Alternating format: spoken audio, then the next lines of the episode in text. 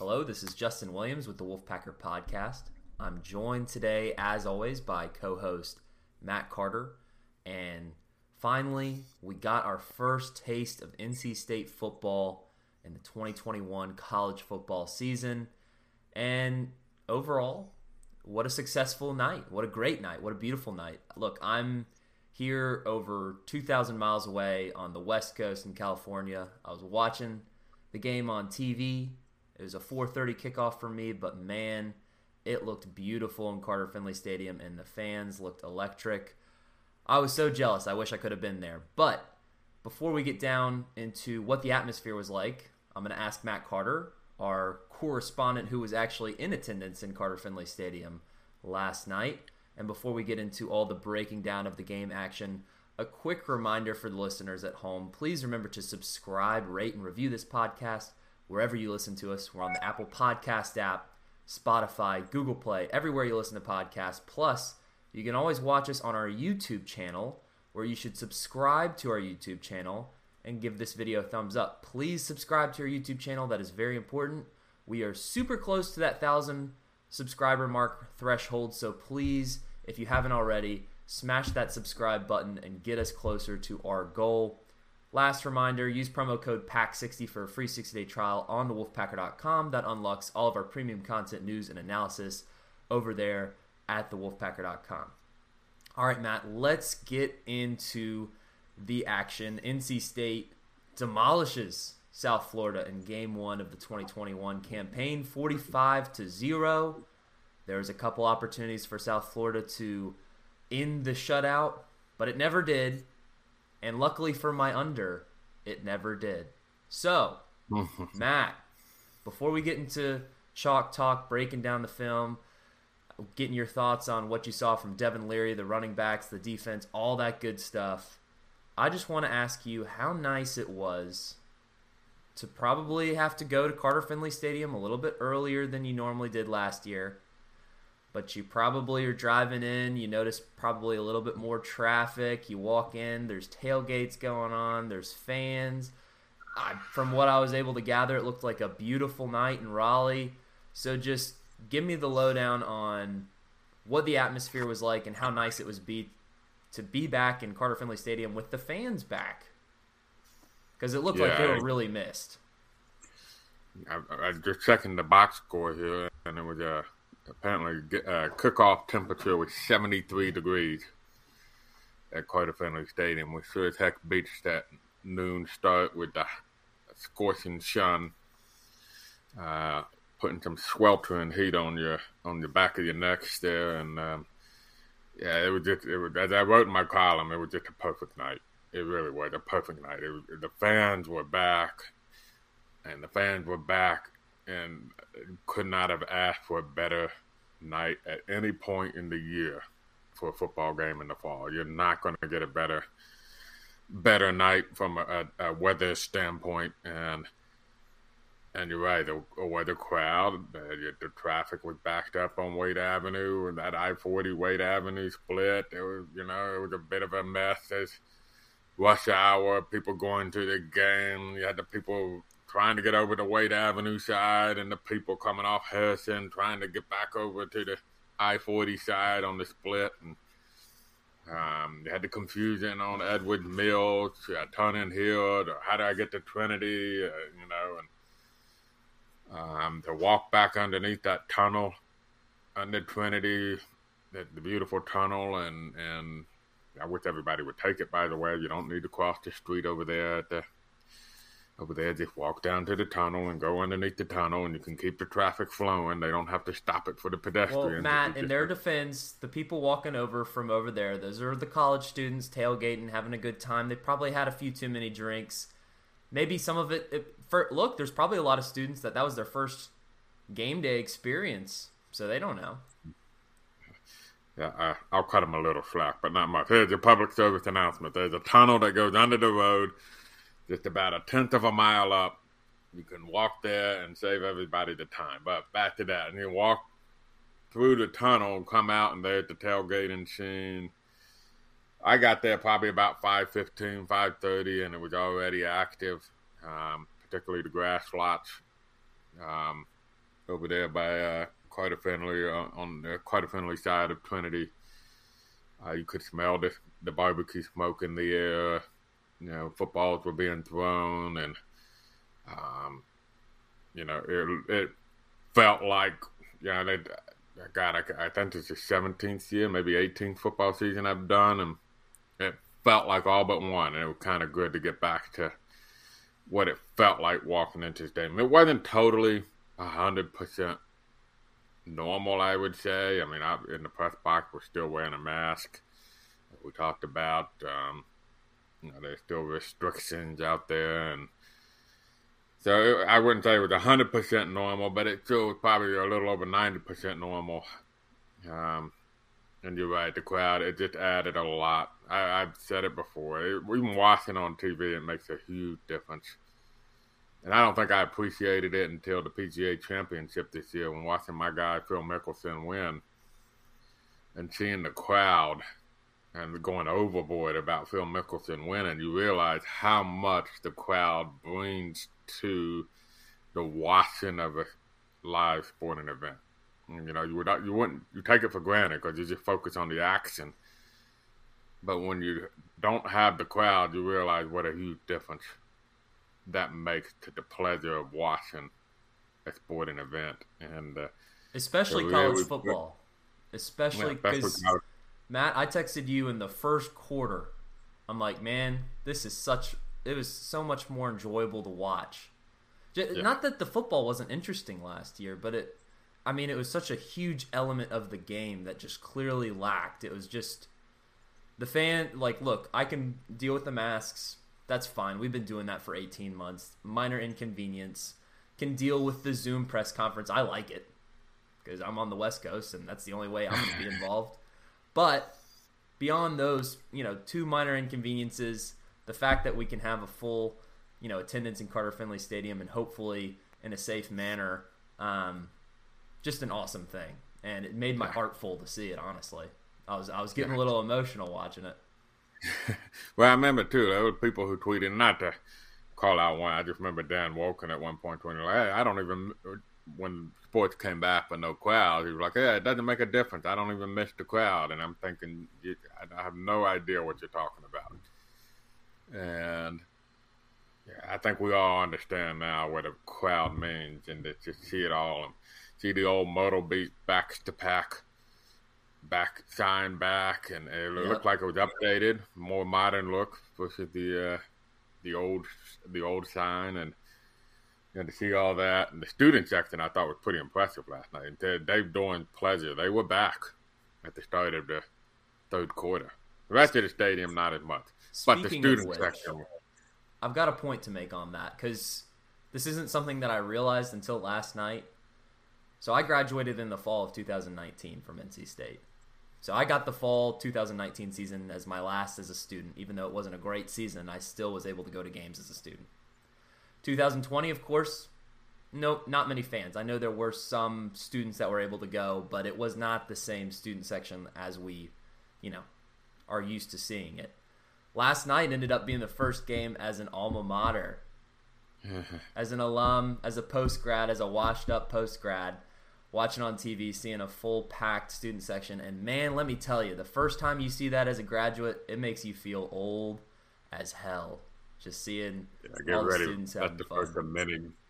That's the first of many, many, many, many things that will make you feel old. As you know, you'll really feel old when Nyheim Hines is retiring from the NFL. Oh no! And, and uh, um, guys that you grew up watching their sons start popping up as football and basketball players, uh, you know, that's when you really start feeling the age, and then you start seeing stuff like this. Fair enough. I, I noticed in the mirror the other day the grays in my hair just really popping out. Oh, but, yeah, right. all five of them. five. Okay, come on, man. I haven't been long. I haven't been gone that long. You know that I got some gray in my hair. But anyways, we've talked enough about the other stuff, but I know the rabid football fans that are listening and watching this podcast want us to get into some chalk talk. So, any other points before we get into our chalk talk, Matt? No, let's get into it. All right, let's dive in. And I think we should go in order not necessarily by what was most impressive, but what may be the most important factors for the entirety of this season. I think we got to start with Devin Leary's return.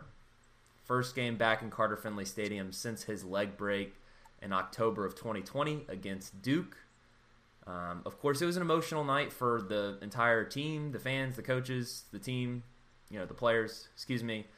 But they were all happy to see the fans back in the stands. But it had to be a unique experience for Devin Leary, knowing that you know he had to miss so much of last season. It's his first game back in a while with his teammates, but also there's the emotions of having the full stands and the pageantry and all that good stuff.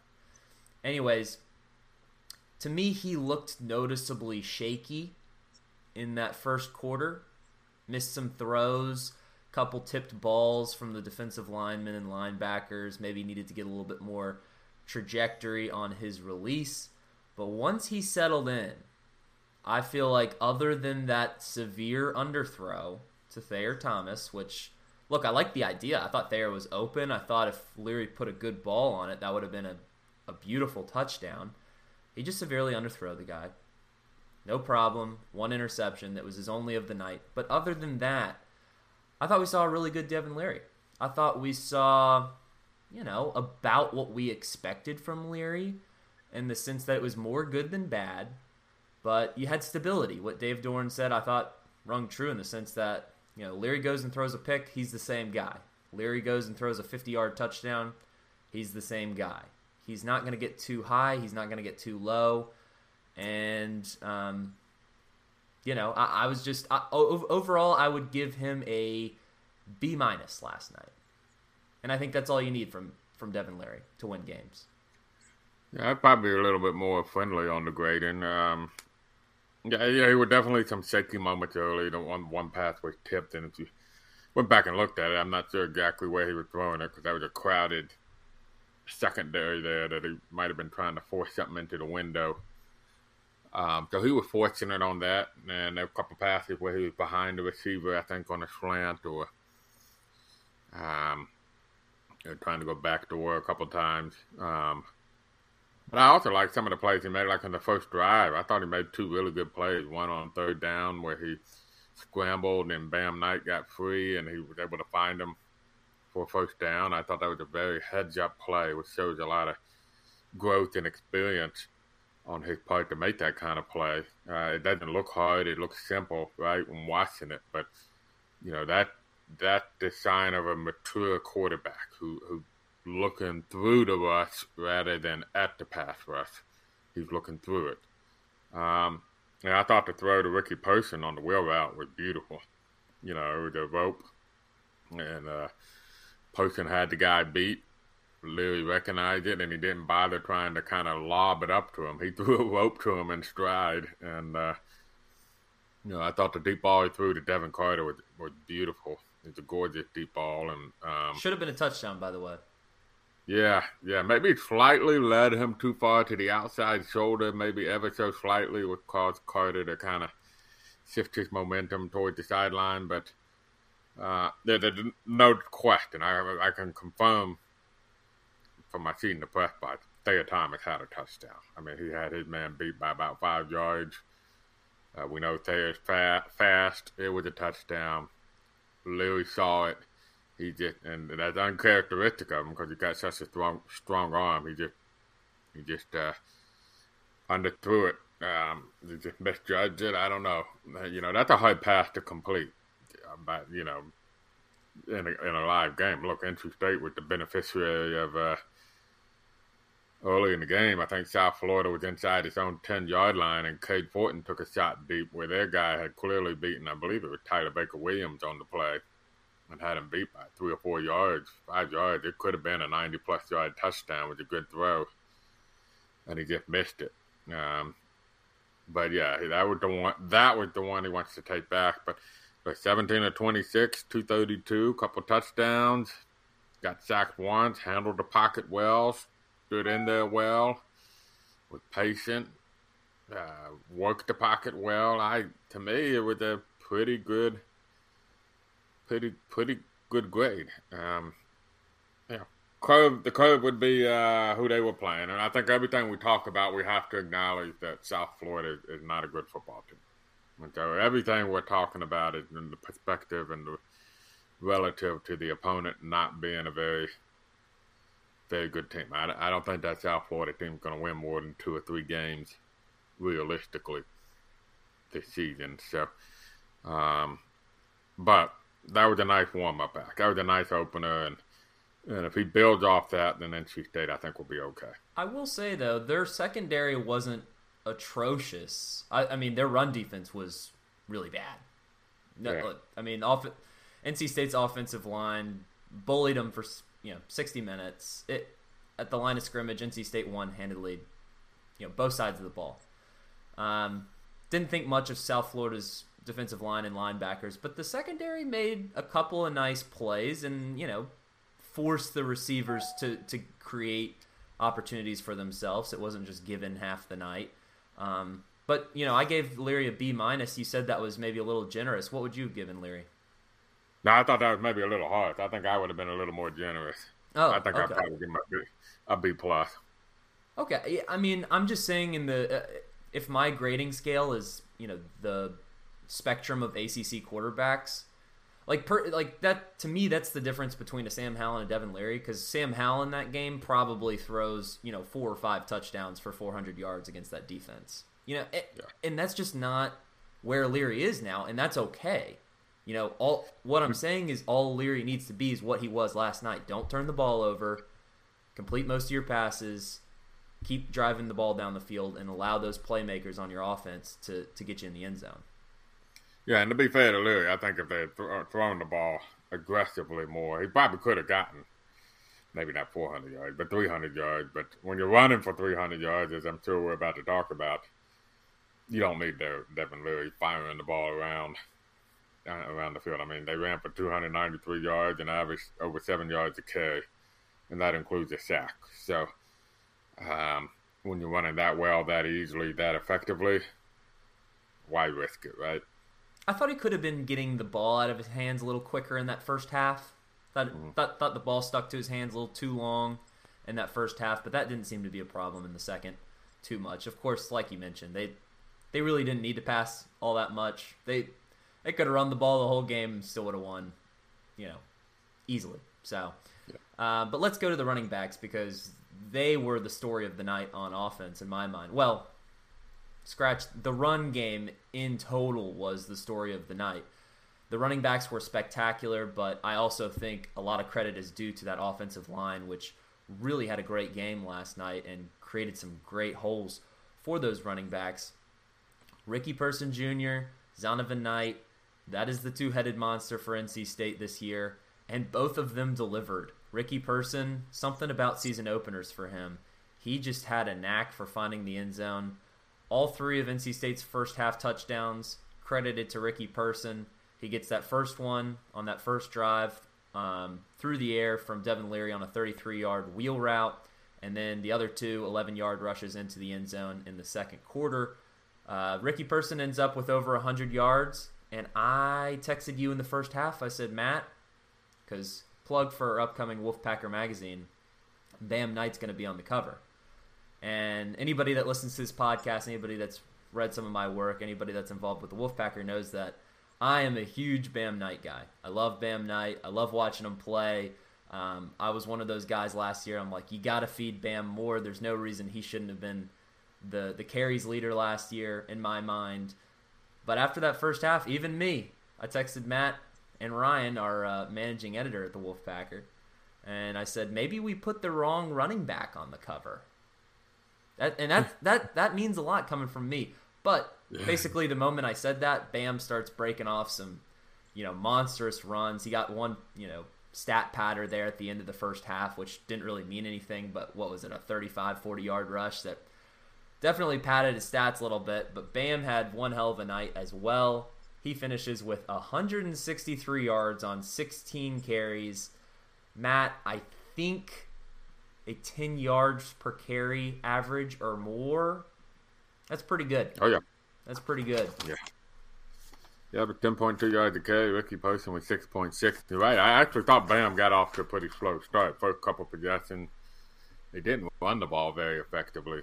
Uh, yeah, that first touchdown was kind of created by, by Chris Tootle making a nice grab on the deflected pass and and Louis making a couple of nice plays. It was Person who really got the running game going. And um, I don't know, Bam, maybe the offensive line needed a little bit. I saw where Ickey threw up. Maybe he uh, had to get something out of his system uh, before he was ready to start crushing people, which he did last night, by the way, about three or four times. He yeah, he absolutely did. obliterated guys.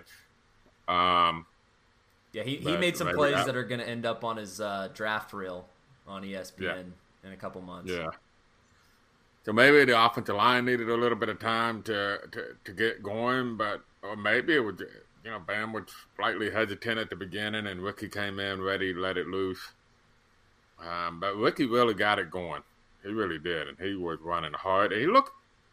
I mean, you can chime in what it looked like on TV, but from the press box, he looked a step faster. He looked a step more explosive. He looked more fluid, quicker. I mean, he said this is the best he's ever felt. You gotta remember, he dealt with injuries since high school. He said it's the best he's ever felt. And to me, it looked that way. I mean, it looked like he was a little, just a little more all around athletic out there. And then Bam came in and, as you said, did it. That, I mean, Bam really ran. Had a little bit of a stat pattern on that last run in the first half. As you mentioned, I've forgotten about that. But he still would have had very impressive stats uh, without it to go over 100 yards. And, and Ricky went over 100 yards first time since I think 2015. Uh, two running backs in a game over 100 yards. Um, and it was needed. Now the, the key is wait. I would like I would like to chime in on that Ricky Person point. I hundred okay. percent agree with you that he looked the best I've ever seen him look. He did look a step quicker than he did last year. It was well, the problem last year is that Ricky Person was a good running back last year. It was just a noticeable difference when Bam Knight was on the field because he just looked more explosive. He looked a step quicker. He looked like he would maximize his opportunities based on what the offensive line was giving him. Last night, I couldn't tell much of a difference other than the jersey numbers. I mean, Ricky Person and Bam Knight both looked equally explosive. And if you're an NC State fan, that's got to make you super excited. Yeah, and kids now look, my cautionary tale is you know last year they ran the ball like crazy on Wake Forest in the opener, and they actually ran halfway decently well against Virginia Tech in week two, and then as the season progressed, they struggled to run the football. Um, so I have to see how this unfolds over the next few weeks. Remember, I always preach it takes three to four weeks to kind of figure out college football. So last year, I think South Florida played nine games. I had the numbers in scouting South Florida. I want to say they allowed at least 200 yards rushing in six out of the nine games. And in a seventh game, it was like 187. It was right there at 200 yards. Only one team didn't run for 100 yards on them last year, and that was a team that threw for like 500 yards in that game. So clearly they weren't trying to run the football, they were just airing it out. So it is possible that this is partially a function of South Florida's defense. So let's see if they're running the ball this effectively, consistently as the season unfolds. But to run for almost 300 yards, really, they did run for 300 yards. They had one sack that bumped them below 300. Ah, uh, that's uh, that's doing work. That and that, that's better than any game they had last year. Completely agree. I liked what I saw from the run game. I also agree that we got to see it against better competition, but I, from what from what you saw in game 1, I think it's fair to say that there definitely could be some improvement in the run game. And look, there was plenty of room for it compared to last year because you you love the personnel, you really like this offensive line, you really love these running backs, and you, during the offseason there had to be a way to you know get some more production out of the run game. And I think at least game one, they check that box, and let's see what they can do against an SEC defense next week in Mississippi State, and then we could start to get really excited. But let's move on. I don't think we have to talk about the receivers too much, other than the fact that I thought Leary really spread the wealth last night. and it showed just how deep NC State's pass catching talent is in terms of there's just so many weapons on this team that it's not like it's almost like last year Devin Leary had to lean on Emeka Emezie and Thayer Thomas and Cary Angeline a little bit at times. And it's not, you know, look, Cary Angeline's out the door. Thayer Thomas and Emeka Emezie, two of your veteran pass catchers, I'm sure that he will lean on them when he needs them throughout this season. But, I mean, there were also other guys that made some great plays. Devin Carter, you know, that connection, 50 yards plus, that should have been a, a big touchdown for, you know, over 60 yards. Uh, Chris Tootle at tight end. I mean, so far, looking like a good little replacement for Cary Angeline. He, first of all, that was a huge Devin Leary needs to go up and thank Christopher Tootle for bailing him out on that first throw, which easily could have been an interception. That tip pass there on the first drive of the game really could have sucked the air out of the team, I thought, pretty early, but a fortunate break for the Wolfpack goes off of a South Florida defender's hands. It trickles into a highly trafficked area of probably three or four, you know, USF defenders in that general area, and Tootle just goes up and grabs it, gets a first down out of the play. So uh, and he was also able to find the end zone as well. I thought he was effective. Um, Porter Rooks had a good looking opportunity there in the end zone. I think Leary just overthrew him just a smidge. Um, but all in all, liked what I saw in the past game, liked what I saw, loved what I saw in the run game. Let's move on to the defense, which, as impressive as the offense was, I thought the defense was even more impressive. Matt, how much should we take out of how ferocious this NC State defense looked against? Look, it's an offense that is probably going to be among the worst that NC State plays this year, but it's tough to shut out any team in college football, even if it's USF.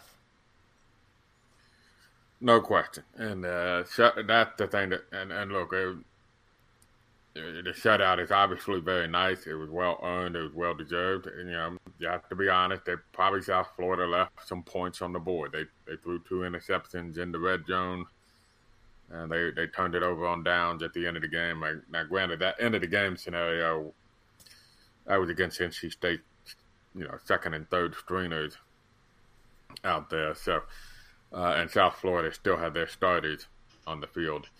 Uh, so again, the regular defenders, you know, only twice did I say South Florida had scoring opportunities, and both times NC State was able to get at the interceptions in the red zone. Um, you know, South Florida kind of shot itself in the foot with the offensive pass interference on the pick clear day. Easy call to make, but uh, um, you know, that set up one of the interceptions. So, you know, it, the, what stood out to me is prior to the last drive, the meaningless drive. Um, meaningless only in the sense that I get sidetracked a little bit here. It's kind of a bummer that we didn't get to see Ben Finley have a drive. This is the game where you want Ben Finley to get a drive.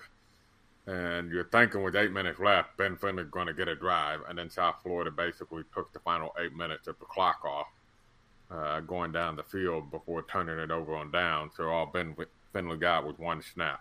It's a good point, um, and I'm glad you brought it up. Let's address it quickly. I agree. Personally, I don't know about you, Matt, but for a second there, my heart skipped a beat when I saw Leary diving for the end zone like a freaking running back with a 35 point lead after he just 38. comes up. Whatever. The game was over. to me, I mean, look, I understand that you want to get Leary some rhythm, you want to get him back into game mode, but this man just came off of a season-ending injury where he broke his leg, and he got grabbed by the ankles when he was diving for the touch, for the end zone. I don't know if it was the same leg or not. I don't recall, but that was a scary moment. I, I mean, that that was uh, all the red flags were going off. I'm like, oh god, is this is this deja vu right now? Funny, I was sitting next to Luke DeCock in the um, press box, and he had literally about two plays before that said, "Has it been Finley time?" I get what they were doing. I think Jordan Houston hadn't gotten into the game yet, and I think they wanted Houston getting some reps with Leary in the first string in case they in case they needed Jordan Houston at some point this year. What they quite well might, as you know, running backs is a position where you get banged up quite a bit, and they do like Jordan Houston a lot. So I get what they were trying to do. I think they wanted Jordan Houston with Leary and the first string for one drive. After Ricky Person, they get, clearly were trying to get Ricky Person into 100 yards. Once he got his 100 yards, they took him out, put Jordan Houston in. He got five Ks. Uh, and you're right. I had no idea why Devin Leary decided to keep the football there on that RPO um, instead of just giving the ball to Jordan Houston, and that was gay. Um, but prior to that last drive for South Florida, they were under 200 yards of total offense. And if the regular defense had been in there for that last drive, they probably would have finished with less than 200 yards of total offense. That's a heck of a day for a defense. So, to me, that's almost um, impressive at the shutout. Um, you know, I, I, think South Florida missed some opportunities in terms of the quote unquote shutout. You know, you know they overthrew a, a, receiver that probably could have scored on a deep pass once, and and etc. But once you take control of the line of scrimmage, the only minor negative I had is zero sacks. Yeah. Against the South Florida team that gave up 30 sacks last year, they came close a lot. So maybe their new quarterbacks are doing a better job getting the football out. But um, zero sacks would be my only uh, negative of the day. I think they had 10 quarterback hurries in the defensive stats. So that's a high number for quarterback hurries, which shows you that they were a step or two away from actually getting them to the ground. But going into this game, you and I talked. This was an offensive line that gave up a boatload of sacks last year, and they didn't they didn't get any. So that would have been my one minor minor negative. Yeah, that was defense. that was my bold prediction going into this game is that uh, Cory Durden was going to have multiple sacks. That did not happen, but there was definitely penetration into the backfield from that defensive line. So I didn't think it was a product of the defensive line not playing well enough. I thought it was more just a product of South Florida put in Timmy McClain, you know, dual threat quarterback was much better on his legs, frankly, than he was with his arm, and he was just able to extend drives. I mean, the Wolfpack defense was in that backfield all night, so I thought he was just the better guy to go with from a strategic standpoint if you're USF. And look, he didn't he didn't go down to a sack, but he did throw two picks, and he was under pressure a lot. So you know, I'd still give NC State's front unit um, a high grade. Last point on the Finley Leary decision, you know, first drive of the fourth quarter. It, it's tough because I can see it both ways. I understand why the coaches would want to give Jordan Houston those reps with the first team. I understand why they maybe want to give Leary one more drive to just kind of get into the rhythm of things before a big game next week. But you also have to understand that these athletes are highly, highly competitive and they're not thinking, "Oh, I could get hurt here." They're thinking, "I want points. I want more yards." They're they're going out there to battle, and that's what you want. You don't want your players to be thinking, "Oh, well, I need to protect myself here." That comes with experience. Devin Leary, yes, this is his fourth year in the program, but he is still kind of an inexperienced quarterback in the sense that he doesn't have a full college football season under his belt.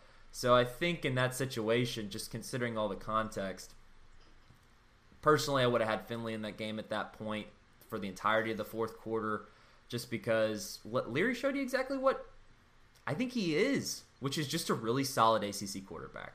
A really solid ACC quarterback that could be among the best in the middle tier of ACC quarterbacks. But I don't want to dwell on that point too much. We are talking about the defense now. And, and the small counter, I would say, in defense of the coaches, I'm sure they thought that Ben Finley would get a nice drive. Yeah, Again, I don't think they were anticipating a uh, seven plus minute drive by South Florida down the field, you know, with eight plus minutes left in the game. And so I think it was, yeah, you, you have valid points uh, of going ahead and getting Finley into the game when it's 38 nothing in the fourth quarter. Uh, I think the coaches anticipated, my guess is the coaches anticipated, you know what, Finley's going to get a good drive here with about five, four minutes left.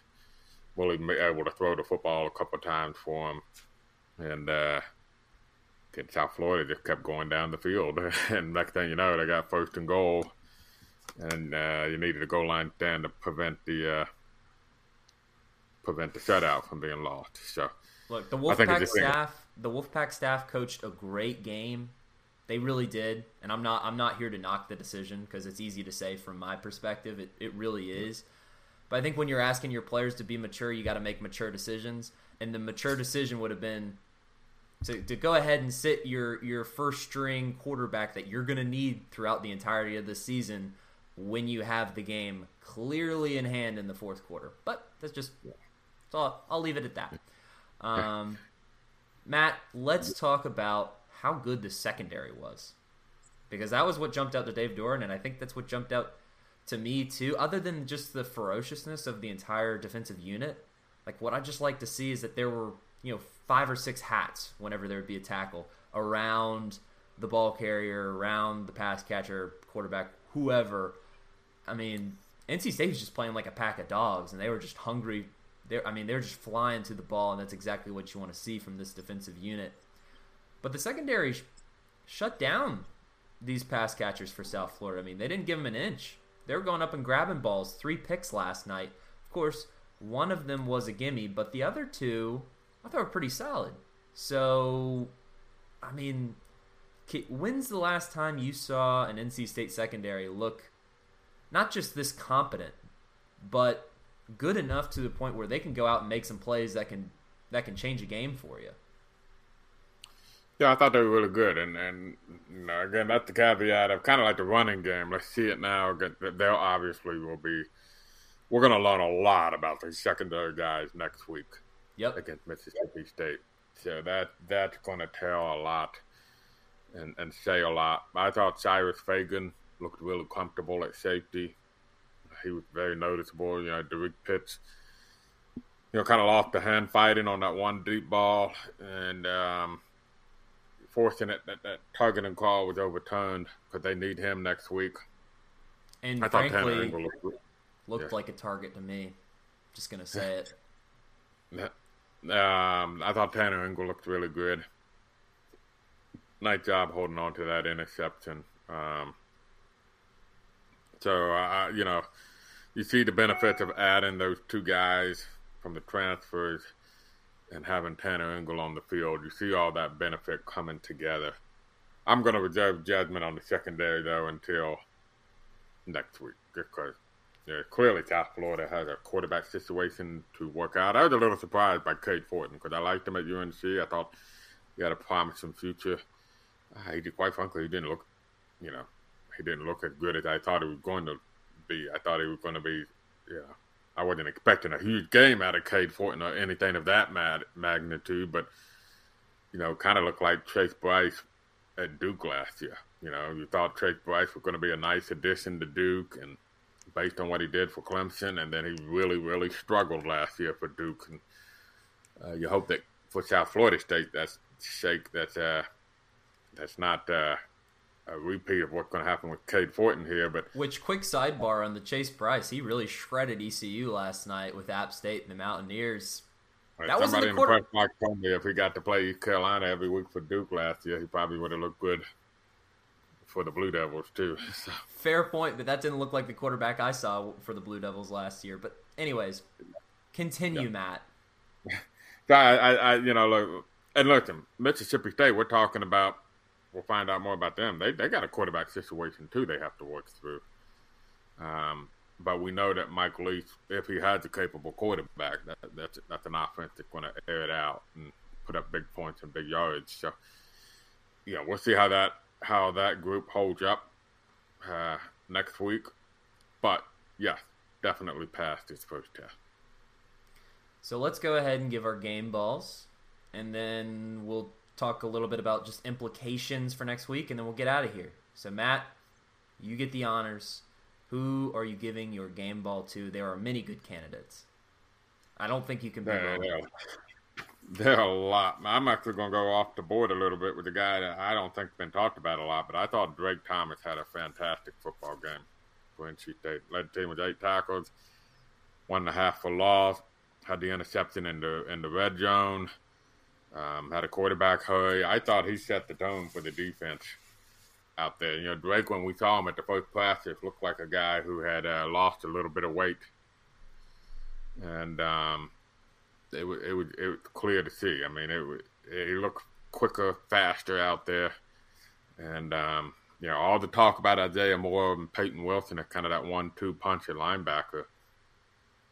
Well, it may be a one-two-three punch at linebacker if Drake Thomas is going to play like that this year. So I know a lot of people are talking about the running backs, deservedly so. Um, they might get your game balls. Maybe you can split them out. You do what you want. But I thought Drake Thomas should deserve a mention because I thought that was a really good performance from him. I'm glad you gave it to Drake because if you didn't, I was going to. I agree with you entirely. I thought he was the best defender on the field last night for NC State. Um, and, you know, even more of a silver lining for Wolfpack fans who really appreciated what they saw on defense last night. You didn't even really get that great of a game from Peyton Wilson, who is your best defender. So there's room for even more, and that's that's scary. If if if Drake Thomas is your scariest linebacker on any given night, and you still got Peyton Wilson, you still got Isaiah Moore, who I thought both played well. I mean, I thought Isaiah Moore maybe played a little bit better in terms of just his overall capabilities compared to how Peyton Wilson played compared to his capabilities. Um, but I mean, I thought I didn't think anybody on defense had a bad game, and Drake was just you know above and beyond everybody else. So good pick there, Matt. And yes, it's tough because I want to give it to Ricky Person and I want to give it to Bam Knight because they both had such great games. But I'm actually going to give my game ball, or rather game balls, to the NC State offensive line, who just manhandled South Florida for 60 minutes. I mean, look, Bam and, and Ricky are great running backs, and they're going to have a solid year. They are not going to rush for 300 yards uh, every game. Hate to break that to everyone. But they can thank their offensive line for the type of numbers that they had last night. And Ricky Person was quick to do so, by the way. First question he was asked was an individual question to him. Before he even got into it, he said, I'd like to shout out my offensive line because they were great. And they were.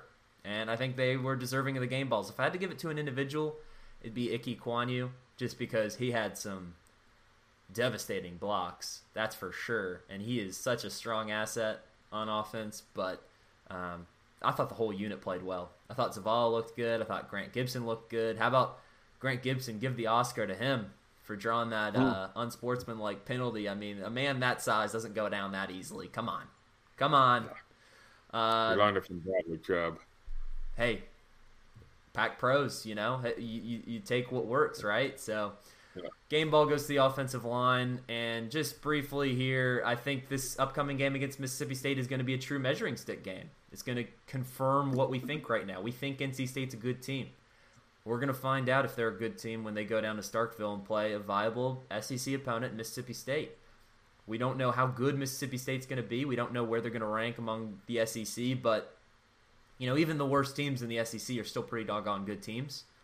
So, and that's going to be a true road test. It's going to be it's going to be an electric atmosphere there. How's Leary going to respond to that? That's probably going to be his first game as a true starter in a hostile environment on the road. And you know, how's this team going to respond to that to that environment? How are they going to respond to that challenge? Yeah, for sure. And I, you know, Mississippi State. A lot of people are going to look at the win loss record. wasn't very good last year, but you know they beat a pretty good mid major in a bowl game in Tulsa. Um, then laid an egg last night apparently against UC Davis. But um, they beat Tulsa in the bowl game, who was ranked in the top 25. If you go back and look, quite a few close losses that probably could have gone the other way, including Georgia. I think Georgia was a touchdown or less loss last year. That so they, they, they don't need a whole lot of improvement to be a much better looking team from a win loss record standpoint. And if we saw from Kentucky in the bowl game, look, I think NC State was much better than Kentucky at full strength last year, and they were not full strength in that bowl game. But uh, as we saw, you know, even a, a four and I think Kentucky was four and eight, maybe SEC team is still a pretty good team that it, that's going to give NC State a, a competitive game. So uh, we'll, we'll learn a lot from Mississippi State uh, against Louisiana Tech you know, you mentioned before we went on the air that NC State may have been good enough last night. They all said in Vegas might consider making NC State a favorite. Whereas before you thought maybe Mississippi State would probably, if I remember correctly, you were thinking Mississippi State a very slight favorite Yeah, about three points. Three points. Yeah. I think Vegas maybe. I mean, clearly they they seen something there where they were they're hesitant about NC State. I didn't get the line last night. I know it jumped up a little bit before kickoff to 19. I, I you know Wasn't I a thought they were problem. going to cover that. Huh? Was not a problem. I thought they were going to easily cover that spread, uh, and, and you know the win, the over under win total. It's a puzzling, puzzling one to a lot of people. and Even a lot of smart bettors are wondering what's going on with that over and under win total. So maybe last night Vegas started thinking, they need to reevaluate this NC State team a little bit. But uh, I think a lot with now if Mississippi State comes out and crushes Louisiana Tech, forty-five to nothing uh, then all of a sudden Mississippi State's probably a healthy touchdown favorite or something of that nature because Louisiana Tech's a better football team than South Florida. Um, Maybe. and of course, they're playing Louisiana Tech later this year. So, Maybe. um, so we'll see what they do, and then we'll see what the opening line may look like. I'm thinking right now it's probably looking more like a pick 'em. And I couldn't blame Vegas if they go pick 'em here. So, anyways, And I'll tell you this too: it's the type of game too that you, you from an NC State perspective, you're going to see it on college game day, right? They're going to put it on the bottom of the screen and pick them with the guest picker wherever they are next week. I think Oregon's playing Ohio State, so my guess is they'll be in Columbus next week. Yeah, at the bottom of the screen, them and the guest picker at some point. Don't be surprised if Mississippi State, NC State pops up at the game. They're picking, and that that that's fun. Yeah, one of those small little baby steps. well, I, I like I like to think if Mississippi State, you know, plays competently, gets a dub against Louisiana Tech, uh, might end up on the deuce instead of the U, because I know it's a game that could go either way. But uh, the way NC State played last night, I think they're going to want to put them on uh, ESPN two rather than ESPN U. So, anyways, we will see. I'm I'm already excited for this next game because I think it's going to tell us a lot. Um, but a quick reminder for the listeners at home: please remember to subscribe, rate, and review this podcast wherever you listen to us. We're on the Apple Podcast app, Spotify, Google Play, everywhere you listen to podcasts. Plus, please, please, please subscribe to our YouTube channel. You can watch our podcast there. I know a lot of our listeners have transitioned and started watching on YouTube, and we appreciate that. So come over to YouTube, smash that subscribe button for us. You'll get a lot of good video content from the Wolfpacker. Plus, you can always watch these podcasts where you should give this video a thumbs up and drop a comment if you're feeling frisky. Uh, social media, follow us there on Twitter. You can follow us on Twitter at the Wolfpacker. You can follow me personally at Justin H. Will on Twitter. And give us a like on Facebook, NC State Wolfpack on the Wolfpacker.com. So for Matt Carter, this is Justin Williams, and this has been the Wolfpacker Podcast.